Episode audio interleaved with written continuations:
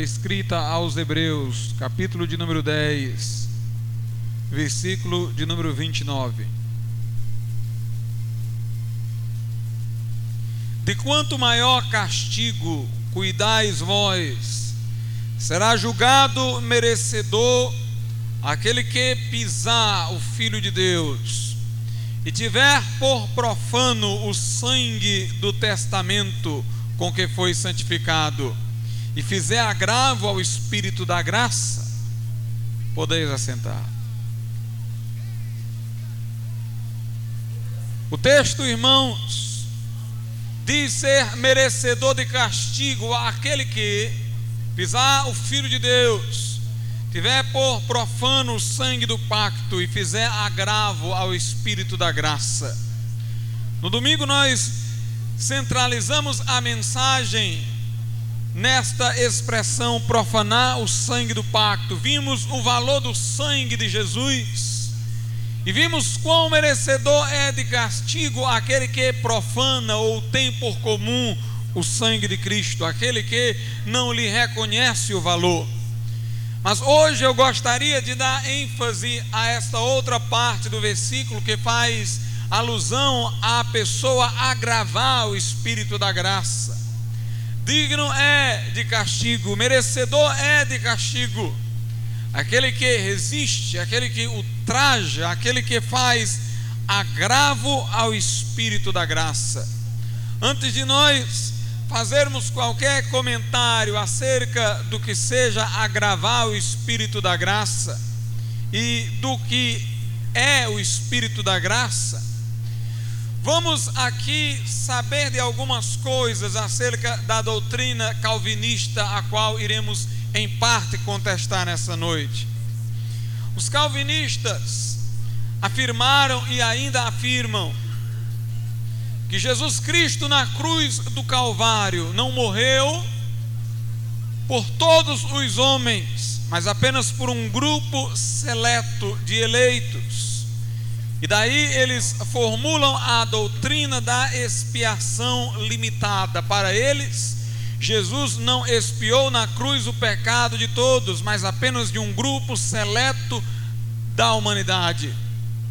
Esses por quem Jesus morreu teriam sido aqueles que Deus elegeu antes da fundação do mundo, sem qualquer critério.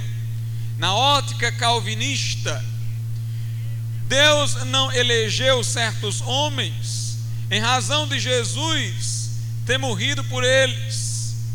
Mas Deus primeiro elegeu certos homens e somente depois planejou a morte de Jesus por eles. Na ótica calvinista, a eleição precede no plano lógico a vinda de Jesus para morrer pelo que eles julgam ser os eleitos. Os calvinistas acham que a base inicial da salvação é a escolha soberana de Deus, a sua eleição incondicional, ou seja, não motivada por qualquer critério. O sacrifício de Jesus não seria um fim, mas um meio. Deus teria pensado em Jesus morrer por pessoas na cruz, apenas depois que pensou em salvar os eleitos, ou seja, Jesus veio morrer apenas para que Deus pudesse consumar a eleição na ordem lógica anteriormente planejada, anteriormente decretada ou definida. Deus, portanto, teria salvo a homens independente do sacrifício de Cristo. O sacrifício de Cristo teria sido tão somente para legitimar a escolha de Deus. E os calvinistas, irmãos, erram quando dizem isso, que de forma incondicional Deus elegeu alguns dentre a humanidade, sem qualquer motivo que pudéssemos explicar. E segundo eles, uma vez que Deus elegeu este grupo e enviou Cristo para morrer por eles e apenas por eles, Deus vai, em dado momento da existência desses eleitos, chamá-los à conversão. Para o calvinismo, a palavra de Deus deve ser pregada a todos, porque nós, pregadores da palavra, não sabemos quais são os eleitos e quais são os que não são eleitos. No entanto, dizem eles, a palavra de Deus só entrará no coração daqueles que forem eleitos. Nos não eleitos, ela não terá eficácia alguma. Porque, segundo os calvinistas, irmãos, e agora eles falam acertadamente, a palavra de Deus só pode entrar no coração do homem pelo Espírito Santo. Mas erradamente eles dizem que o Espírito Santo só obra de forma a palavra entrar nos corações daqueles que são eleitos.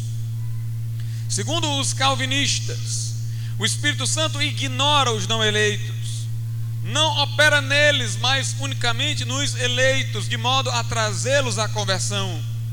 E mais, como segundo os calvinistas, Deus elegeu de forma incondicional certos homens, inclusive fez Jesus morrer para legitimar essa escolha. Óbvio é que eles acreditarão na graça irresistível, ou seja, para eles o Espírito Santo atua nos eleitos de forma que eles não possam resistir. O Espírito Santo traz os eleitos à conversão de forma eficaz, ou seja, os eleitos não têm como resistir ao Espírito Santo, porque em virtude de terem sido eleitos e Deus ter determinado salvá-los, inevitavelmente eles irão converter-se. O Espírito Santo, o Espírito da graça, a graça espiritual que é necessária à conversão, atuaria, segundo os calvinistas, nos eleitos de forma irresistível, de forma que eles não pudessem resistir de modo que, inevitavelmente, vão se converter os eleitos, e os não eleitos não podem se converter, porque neles não opera a graça irresistível de Deus, porque neles não opera o Espírito Santo. Esta doutrina, irmãos, é facilmente contestada por Hebreus 10 e 29, o texto que lemos porque fala-se aqui de pessoas que estão ultrajando o Espírito da graça, estão agravando o Espírito da graça, logo o Espírito está nelas operando e elas estão resistindo. A graça está atuando nelas e elas estão agravando a graça, estão recusando a graça, resistindo à graça de Deus. Portanto, é possível a um homem ultrajar o Espírito da graça, isso porque o Espírito Santo chama a todos à conversão mediante a exposição da palavra de Deus. O Espírito Santo, mediante a instrumentalidade da palavra, procura trazer todos que, os que ouvem-na a conversão.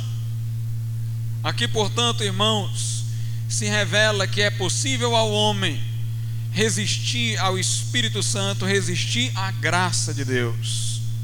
Nós não cremos na doutrina da graça irresistível. Daqui a pouco iremos falar sobre a eleição nos termos calvinistas, que também é contestável. Iremos daqui a pouco nos opor, nos contrapor à visão que eles têm de eleição. Mas inicialmente vamos demonstrar, irmãos, que o Espírito da graça opera em todos os homens, desde que ouçam a palavra de Deus. Demonstremos que Jesus Cristo na cruz do Calvário não morreu apenas por um grupo seleto, mas morreu por todos os homens. A Bíblia diz por diversas vezes que Jesus é o Salvador do mundo que Deus amou o mundo de tal maneira que deu o seu Filho unigênito para que todo aquele que nele crê não pereça, mas tenha a vida eterna. A Bíblia diz que Jesus é a propiciação não apenas pelos nossos pecados, mas também pelos do mundo inteiro. A mulher samaritana disse: Encontrei o Salvador do mundo. Meus irmãos, Jesus morreu na cruz do Calvário todos os homens que habitam sobre a face da terra. A expiação não foi limitada, foi universal. Não foi de modo a beneficiar um grupo seleto, mas foi de modo a possibilitar salvação para todos os homens. E exatamente pelo fato de ter Cristo morrido por todos, o Espírito chama a todos para aceitar a morte de Jesus. De fato, se Jesus tivesse morrido apenas por um grupo, Não faria sentido o Espírito Santo operar naqueles que não fizessem parte desse grupo, pois o Espírito Santo não poderia convencer os não eleitos de que Jesus teria morrido por eles, porque na ótica calvinistas, por eles Jesus não teria morrido, mas se Jesus morreu por todos, então o Espírito Santo, pela palavra, pode tentar persuadir a todos de que por cada um, Jesus Cristo morreu na cruz do Calvário, abrindo uma porta de salvação, abrindo possibilidade de vida eterna. Jesus disse: Quando eu for levantado da terra, a todos atrairei a mim. Ao referir-se ao fato de ser levantado da terra, estava aludindo à sua morte na cruz do Calvário porquanto pregavam a pessoa na cruz, ela deitada, e depois erguiam-na com o madeiro. Jesus disse: Quando eu for levantado, a todos atrairei. Meus irmãos, o Espírito Santo atrai todos os homens à cruz de Cristo. O Espírito Santo chama todos os homens a confiarem no valor remidor do sangue de Jesus Cristo. Sem dúvida, seria impossível ao homem crer sem a graça de Deus. Não apenas somos salvos pela graça e por meio da fé, mas também temos fé por meio da graça. Preste atenção ao que estou dizendo. Não apenas a graça de Deus nos salva por meio da nossa fé, mas também é por meio da graça que temos fé. Se Deus não operasse em nós, jamais poderíamos crer. E eu vou dizer uma coisa que talvez assuste a linguagem dos arminianos. Desde o pecado, eu afirmo com os calvinistas, desde o pecado de Adão, o homem perdeu o livre-arbítrio. Perdeu porque só lhe restava uma opção, a de ir para o inferno. Todos os homens. Por mais que eles quisessem ir para o céu, não poderiam com querer abrir a porta do céu, como não poderiam escolher entre a condenação e a salvação, não tinham liberdade de escolha entre duas opções, a escolha estava definida, era o inferno, eles só tinham essa opção. Mas quando Jesus morreu na cruz, de certo modo, ele foi quem deu a liberdade aos homens, porque ele criou a outra opção. Ele criou a outra porta. Antes de Jesus ter morrido, eu não tinha liberdade, eu não tinha livre-arbítrio, porque eu só tinha uma opção: ir para o inferno. Eu não tinha a opção de escolher ir para o céu. Eu não tinha outra possibilidade. Mas quando Jesus morreu na cruz do Calvário, foi Ele quem conquistou para o homem liberdade de escolha, porque ali Ele deu uma opção que antes o homem não tinha a opção de ir para o céu, mediante o sangue por Ele vertido na cruz do Calvário. Aleluia! Veja em Atos capítulo 18, versículo 27, como só podemos crer pela graça de Deus. Não apenas porque só cremos porque Jesus morreu na cruz, mas também porque se o Espírito Santo não operar em nós, jamais creremos.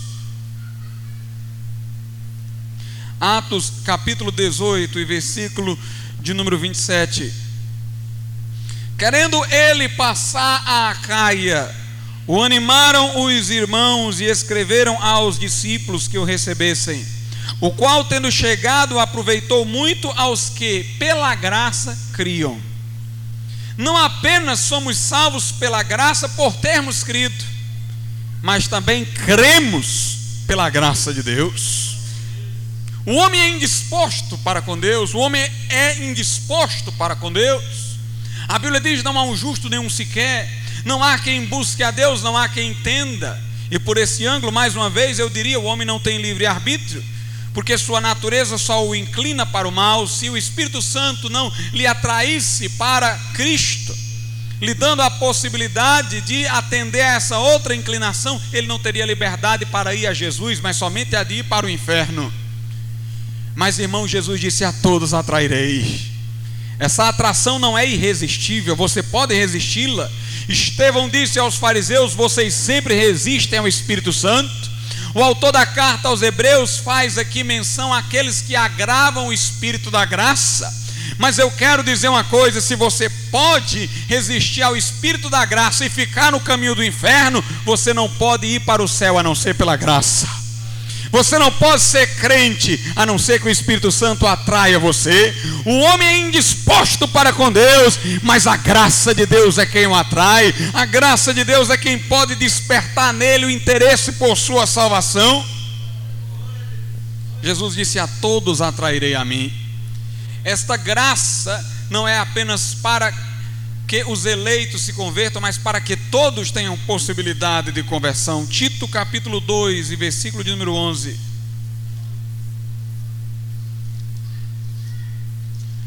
Veja o que nos diz a Santíssima Palavra de Deus. Tito 2 e 11.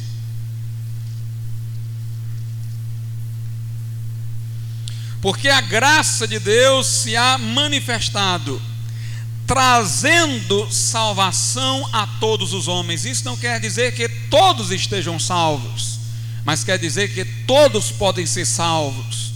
A graça de Deus se manifestou possibilitando, trazendo, oferecendo salvação a todos os homens. Como diz o versículo 12, ensinando-nos que renunciando à impiedade e às concupiscências mundanas, vivamos neste presente século sóbria, justa e piamente Veja o que a Bíblia Sagrada nos diz agora. Na carta escrita aos Hebreus, no capítulo 2 e versículo de número 9. Vemos, porém, coroado de glória e de honra aquele Jesus, que fora feito um pouco menor do que os anjos, por causa da paixão da morte, para que, pela graça de Deus, provasse a morte por todos. Note, pela graça de Deus, ele provou a morte não por alguns, mas por todos. A graça de Deus é oferecida a todos. O Espírito da graça se dispõe a operar em todos os que ouvem a palavra. E aqueles que derem ouvidos ao Espírito da graça e à palavra de Deus converter-se-ão. Mas os que resistirem serão dignos de grande castigo, porque não apenas Jesus morreu por eles, e eles profanaram o sangue do pacto, mas também ultrajaram o Espírito da graça, resistiram ao Espírito da graça. Meus amados irmãos, não há conversão sem esta obra do Espírito Santo de Deus. Jesus disse: quando o Espírito Santo vier, convencerá o mundo. Note, Jesus não disse convencerá os eleitos, convencerá o mundo do pecado, da justiça e do juízo. Se não fosse o Espírito Santo, os homens não se aperceberiam de seu pecado, os homens não notariam a gravidade de seu pecado. É o Espírito Santo que faz com que o homem deixe de se comparar com o outro e não se achar tão mal, e se veja sozinho diante de Deus e comparando-se com Deus, veja quão distante está do que deveria ser. É o Espírito Santo que põe o homem diante de Deus, como Isaías, que entrou na presença de Deus e disse: Ai de mim, porque eu sou um homem de lábios impuros e habito no meio de um povo de impuros lábios. É o Espírito Santo quem confronta o homem com Deus, de modo que ele veja quão grave é o seu pecado. Se o Espírito Santo não fizer isso, ninguém irá converter-se.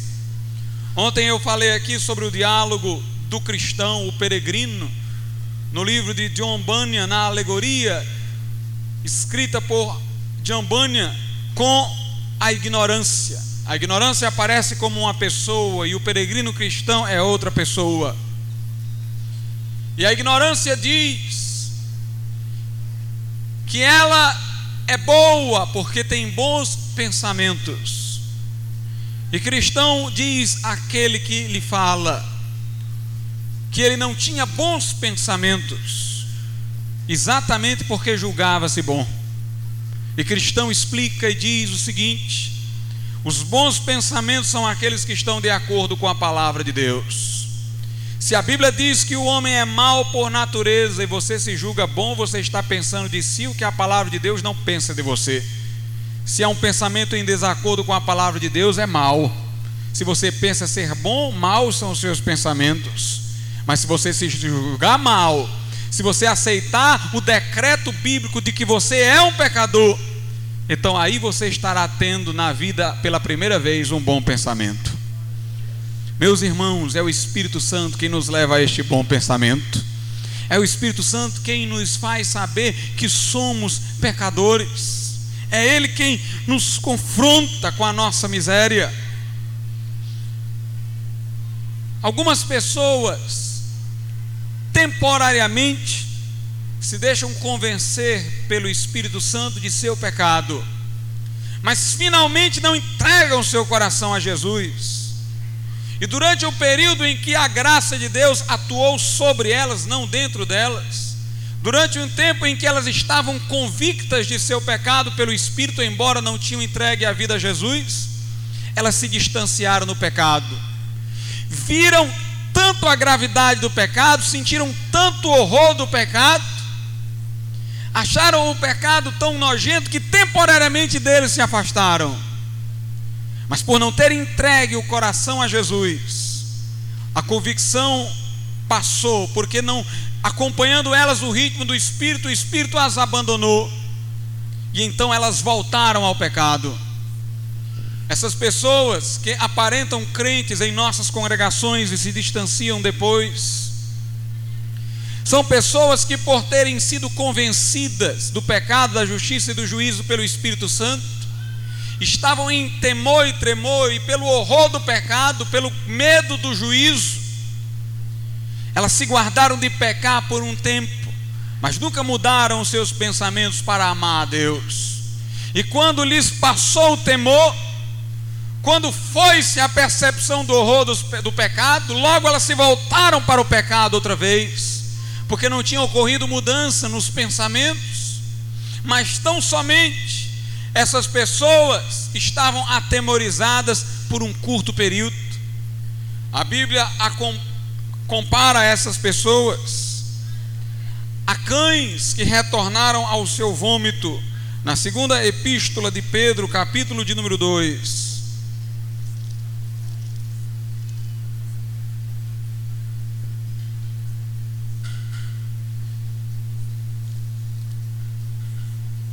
Versículo de número 22. Deste modo sobreveio-lhes o que por um verdadeiro provérbio se diz: O cão voltou ao seu próprio vômito, a porca lavada, a porca lavada ao espojadouro de lama. Note, uma porca que foi lavada não teve sua natureza alterada, ela ainda gosta de lama mas apenas externamente ela foi lavada, e é isso que acontece com essas pessoas, seus pensamentos não mudam, elas ainda não amam a Deus, mas por sentirem temor durante um tempo, se apartam do pecado, mas passando o temor, logo retornam à iniquidade. Essas pessoas são como o cão que voltou ao vômito, sabe por quê? Porque quando o cão come uma coisa ruim, ele se sente mal, ele fica com um mal-estar. Mas logo depois que ele coloca fora o que lhe estava causando mal-estar, esquisitamente ele vai lamber aquilo que estava lhe causando o mal-estar. E estes homens, por um pouco, sentiram o seu pecado, ficaram atemorizados, sentiram o mal-estar, mas depois jogaram fora todo aquele mal-estar, de repente não se sentiram mais atemorizadas, perderam a percepção do horror do pecado e retornaram à própria desgraça que lhes estava causando o mal-estar.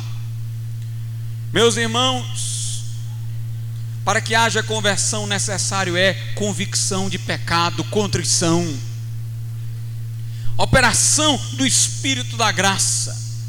Eu estou insistindo nisso por uma razão muito evidente nos nossos dias, irmãos, as igrejas da cristandade não estão dando ênfase à operação do Espírito da graça, não estão dando ênfase a esta operação do Espírito que redunda em conversão. Se nós lermos biografias como a de João Wesley, como a de Spurgeon, como a de outros grandes homens de Deus, do próprio John Bunyan, nós veremos que esses homens passaram períodos de angústia antes de chegarem à conversão. Naquele tempo não se falava em conversões imediatistas. As pessoas sentiam a espada da lei, o horror, até que desesperando-se de si próprias, elas entregavam-se em fé confiante nas mãos de Jesus Cristo e eram salvas. Hoje em dia, se alguém está se angustiando pelo seu pecado, os primeiros a procurarem afastar a pessoa dessa angústia são os que se dizem crentes. Dizem, não, Jesus não quer você assim, não. Deveríamos é dizer para elas: se aprofunde mais, se deixe mais tocar pela graça, sinta mais o horror do pecado, até não aguentar mais e você cair nas mãos de Deus. Mas as pessoas ficam, não, não se sinta assim não. Hoje em dia, irmãos, a mensagem da autoestima tem entrado na seara cristã. Os psicólogos estão dizendo que estes grandes homens santos do passado eram homens neuróticos, perturbados mentais, desequilibrados sobre o ponto de vista psicológico. E os psicólogos dizem que é preciso tirar de sobre as pessoas a culpa, que não há pecado, não há imoralidade, o que elas julgam ser culpa é um complexo de culpa, é um problema psicológico. Então elas procuram essas pessoas filiadas à psicologia estimular os homens a se verem em alto relevo. Ficam incentivando os homens a acharem que são muita coisa. Segundo, irmãos, a mentalidade de nossa época, se deve dizer aos homens que eles são isso, são aquilo. É a filosofia de Nietzsche campeando a sociedade, a filosofia do super-homem. Pense alto acerca de você mesmo e você conseguirá grandes coisas. É este o pensamento que vigora entre os empresários. É este o pensamento que vigora na presente sociedade, já não se disciplina mais o filho que erra. Porque dizem os psicólogos que se você disciplinar o seu filho, corrigir, bater nele, você vai criar nele um complexo de culpa, uma sensibilidade moral exagerada, vai levá-lo a um desequilíbrio. E os psicólogos dizem: procurem levá-lo à obediência, pelo estímulo, nunca pela correção. As igrejas por aí estão dizendo: pare de sofrer. Você é alguém, você é isso, você é aquilo. Você é filho do rei. Antes da celebração da ceia já não há mais o período para examinar-se a si próprio. A ceia, outrora restrita, é aberta agora, como na Universal, até aos macumbeiros. Meus amados irmãos, não é à toa que nós não estamos vendo um avivamento. Todos os avivamentos vieram com conversões profundas, com homens sendo afetados pela graça de Deus até que tinham conversões reais, substanciais. O que nós temos hoje são pessoas buscando na igreja serem aduladas por mensagens de conforto. Mas eu quero dizer uma coisa: nós vamos aqui pregar contra o pecado, e quando você começar a se angustiar, nós não vamos ter isso por doença, por problema, nós vamos ter isso por uma benção. É o começo, é o começo. E quando o Espírito Santo operar, e você já não confiar mais em você mesmo, e você se ver como um miserável pecador, eu tenho certeza que nesta hora o Espírito Santo te revelará o valor do sangue de Jesus, o valor da morte expiatória no Calvário, e se creres, serás perdoado se creres, verás a glória de Deus.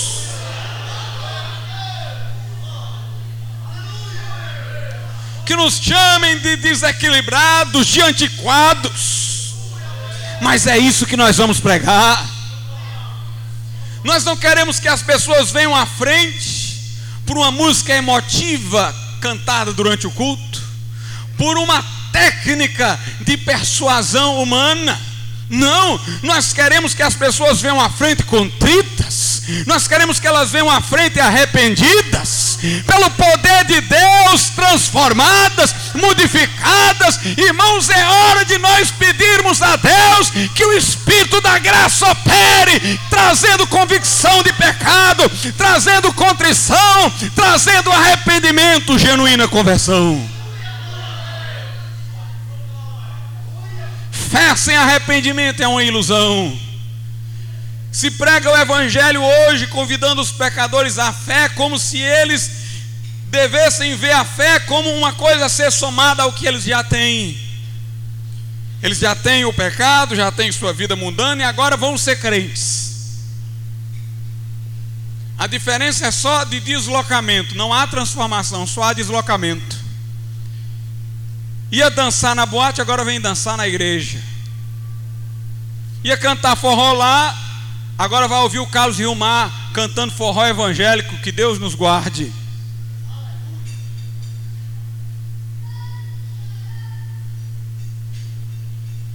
Meus irmãos continuam a vestir as mesmas roupas e agora dizem que estão se vestindo para ficar bonitos para Deus. Há apenas deslocamento. Estavam pecando no mundo, agora estão pecando na igreja, fazendo da igreja um mundo. Estão pecando mais, mais ainda, porque estão blasfemando de Deus, estão zombando da casa do Senhor. Nós não queremos aqui, irmãos, deslocamento, nós queremos transformação pelo poder de Deus. A fé não é alguma coisa que se acrescenta, a fé vem, irmãos, expulsando o mal de nós para a fé chegar, o mal tem que sair. Arrependei-vos, e aí sim, crede no Evangelho. É preciso renunciar ao mundo, é preciso renunciar ao pecado, é preciso dizer não à iniquidade e receber Jesus Cristo como único Salvador e Senhor.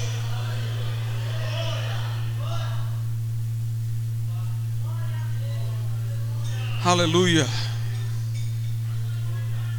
Alguém diz, pastor, e a eleição? Eu conheço uma pessoa que foi eleita incondicionalmente. Ou seja, ele não foi eleito por uma razão de merecer castigo, não foi eleito para o castigo, no caso dele, ele foi eleito para o castigo, não por merecer castigo, esse foi Jesus.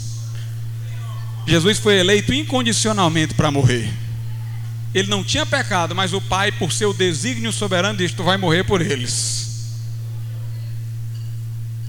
Eu conheço um que foi eleito incondicionalmente, irmãos. Jesus de Nazaré. Eu não posso dizer, bem, ele foi eleito para morrer porque merecia morrer, não. Ele merecia estar junto de Deus. Ele era Deus. Mas ele foi eleito incondicionalmente para morrer. O desígnio de Deus assim o determinou. E Jesus morreu na cruz do Calvário. Mas quando Deus escolheu Jesus para ser o nosso Salvador, Ele escolheu também salvar todos aqueles que estivessem em Cristo. Os holandeses arminianos chamavam isso de decreto aberto da predestinação. O decreto de Deus da predestinação não é fechado. Como se Deus dissesse: esse aqui vai ser salvo, esse aqui vai ser condenado. Não, Deus decretou que quem estivesse em Cristo ia para o céu, quem não estivesse nele ia para o inferno. De fato, irmãos, se esse decreto é antes de eu ter nascido, se esse decreto foi incondicional, muito embora eu me enquadre nele por ter crido em Cristo, se Deus decretou sem me perguntar que salvaria quem estivesse em Cristo, condenaria quem nele não estivesse, quando eu aceitei Jesus, de certo modo, eu fui eleito incondicionalmente por Deus, muito embora eu tenha crido, eu tenha escolhido crer. Muito embora eu tenha usado da minha liberdade, poderia eu ainda dizer que fui eleito incondicionalmente, porque Deus resolveu escolher não a A, a B, mas a qualquer um que estivesse em Cristo, incondicionalmente. Quando Deus enviou Jesus para ser o meio de nossa salvação, Deus não perguntou a nossa opinião. Eu tenho a liberdade de aceitar Jesus ou rejeitá-lo, mas eu não tenho a liberdade de escolher o meu próprio modo de ir para o céu. Deus foi quem escolheu o modo de irmos para o céu, por meio de Jesus. Ele disse: Eu sou o caminho, a verdade e a vida. Disse o Senhor Jesus: Ninguém vem ao Pai senão por mim. Os judeus, diz Paulo aos romanos, não se sujeitaram à justiça de Deus porque quiseram ter sua própria justiça, por isso foram condenados. O homem não tem liberdade de escolher o caminho que quiser para chegar no céu. Qualquer caminho que ele escolher dele mesmo vai bater no inferno. Por isso que o salmista disse: Faz-me, Senhor, conhecer na terra o teu caminho. Porque é Deus quem envia o caminho do céu à terra, irmãos. Foi Deus quem escolheu nos salvar por meio de Jesus, e ele fez essa escolha incondicionalmente. Ele escolheu Jesus como meio de salvação incondicionalmente, escolheu que Jesus morresse incondicionalmente, e escolheu salvar todos os que estivessem em Cristo e não salvar os que em Jesus não estivessem.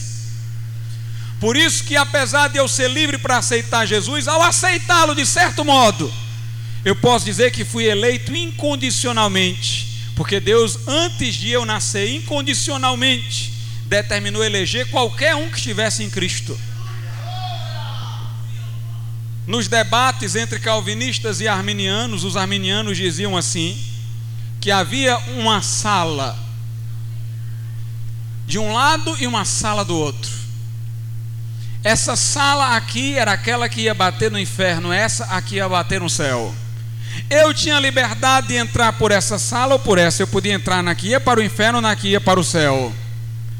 Mas se eu entrar na sala que vai para o céu, quando eu olhar para trás para a porta, vai estar escrito eleito antes da fundação do mundo.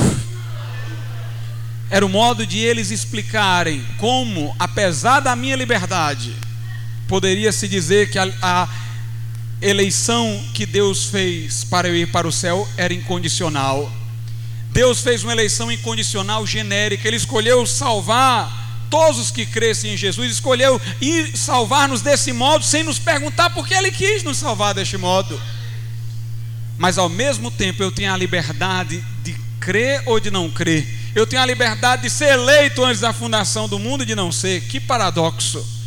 Eu tenho a liberdade de ser eleito incondicionalmente ou não ser. Meus irmãos, eu gosto da Bíblia, porque ela fala duas coisas aparentemente contraditórias e não pede desculpa a ninguém.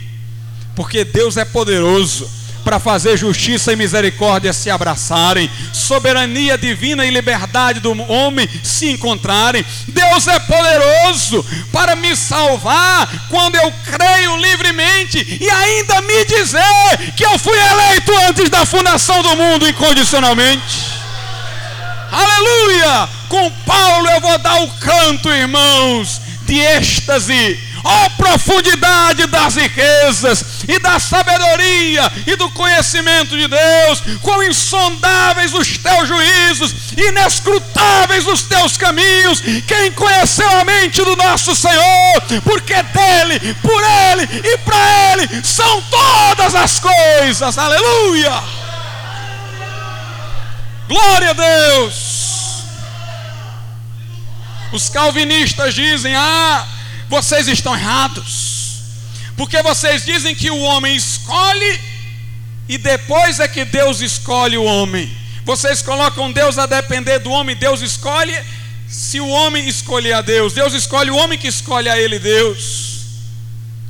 Dizem os calvinistas, vocês fazem o homem ficar na frente de Deus. Quem disse isso?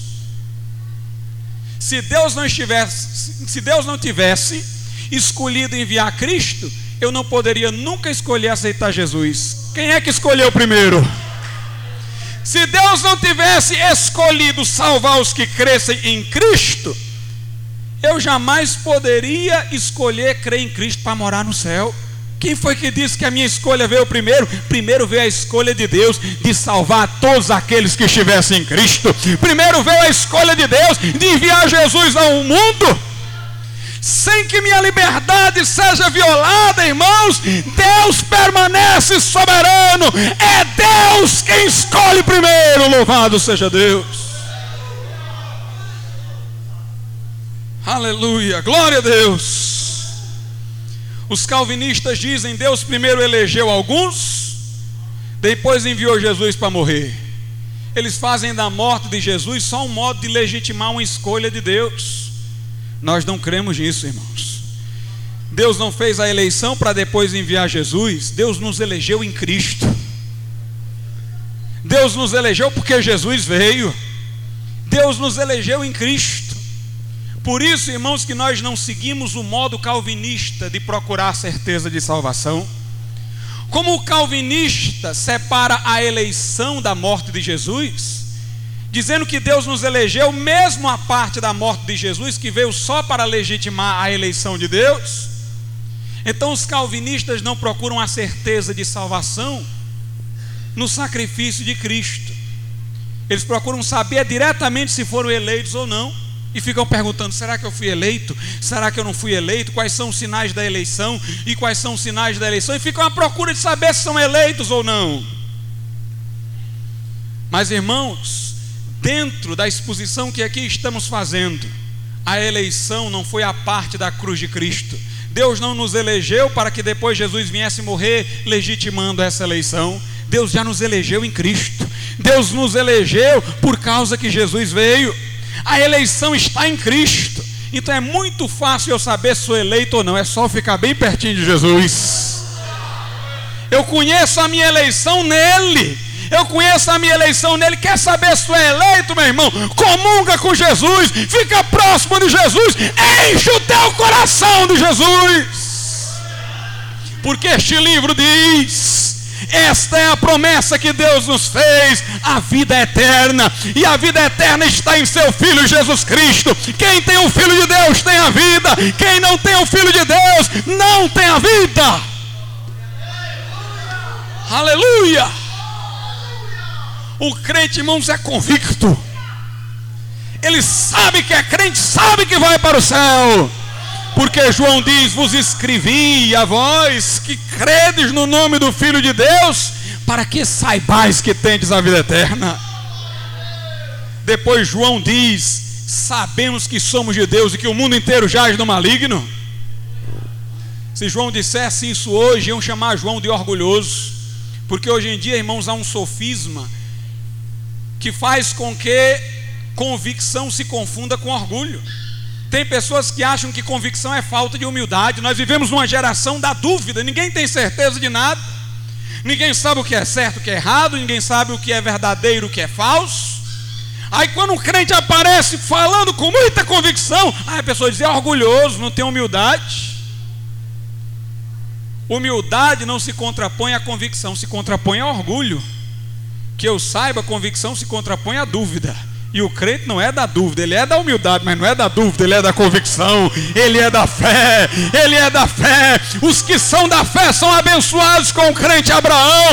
O crente não é da dúvida, o crente é da fé. Por isso nós vamos dizer, para irritar mesmo este mundo pagão e diabólico, sabemos que somos de Deus e o mundo inteiro já é no maligno. Sabemos que somos de Jesus, porque estamos em Cristo e nenhuma condenação há para os que estão em Cristo nosso Senhor. Irmãos, nós não vamos pestanejar, nós não vamos mancar, vamos falar categoricamente: somos de Jesus, somos de Deus, vamos para o céu, que o diabo estremeça, que o mundo resmungue, mas nós vamos dizer que somos crentes com o nome escrito no livro da vida e vamos entrar no céu para a glória de Deus.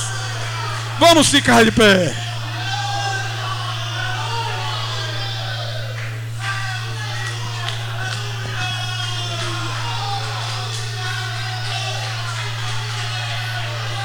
Aleluia!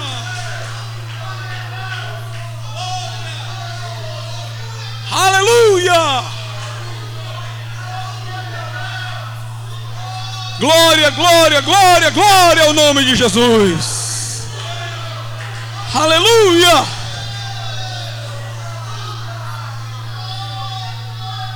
Aleluia, Senhor da glória, que caia o teu espírito agora sobre este lugar.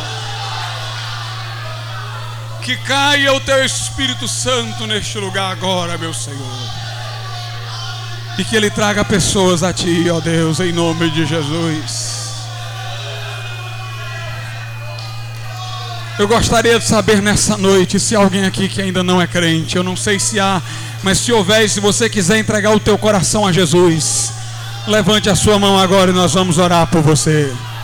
Onde está a primeira pessoa que quer entregar a vida a Jesus nessa noite? Você que ainda não é crente, se houver alguém que não é crente e quer entregar o coração a Deus, levante sua mão. Se houver alguém que está desviado e quer se reconciliar com o Senhor, também você pode levantar sua mão. Iremos orar por você. Se houver alguém, dê um sinal. Glória a Deus. Se não há, irmãos, vamos orar nesse momento, agradecendo a Deus por Cristo Jesus, o nosso Senhor. Pai querido e amado, nós te louvamos por Jesus ter vindo ao mundo para morrer por nós, pecadores, por Ele ter nos aberto a porta de redenção e de salvação. Nós te louvamos pelo Teu Espírito Santo que nos comoveu, nos levou ao arrependimento e nos trouxe a Cristo para que recebêssemos perdão. Ajuda-nos, ó Pai, a trazer outras vidas a Jesus, pregando-lhes a tua palavra, Senhor, na unção do teu Espírito Santo. Não permita que fiquemos com esta bênção só para nós, que abramos a nossa boca, que proclamemos, ó Pai, o teu reino e que tenhamos a alegria de ver um avivamento sacudindo esta cidade, este estado, em nome de Jesus. Amém e amém.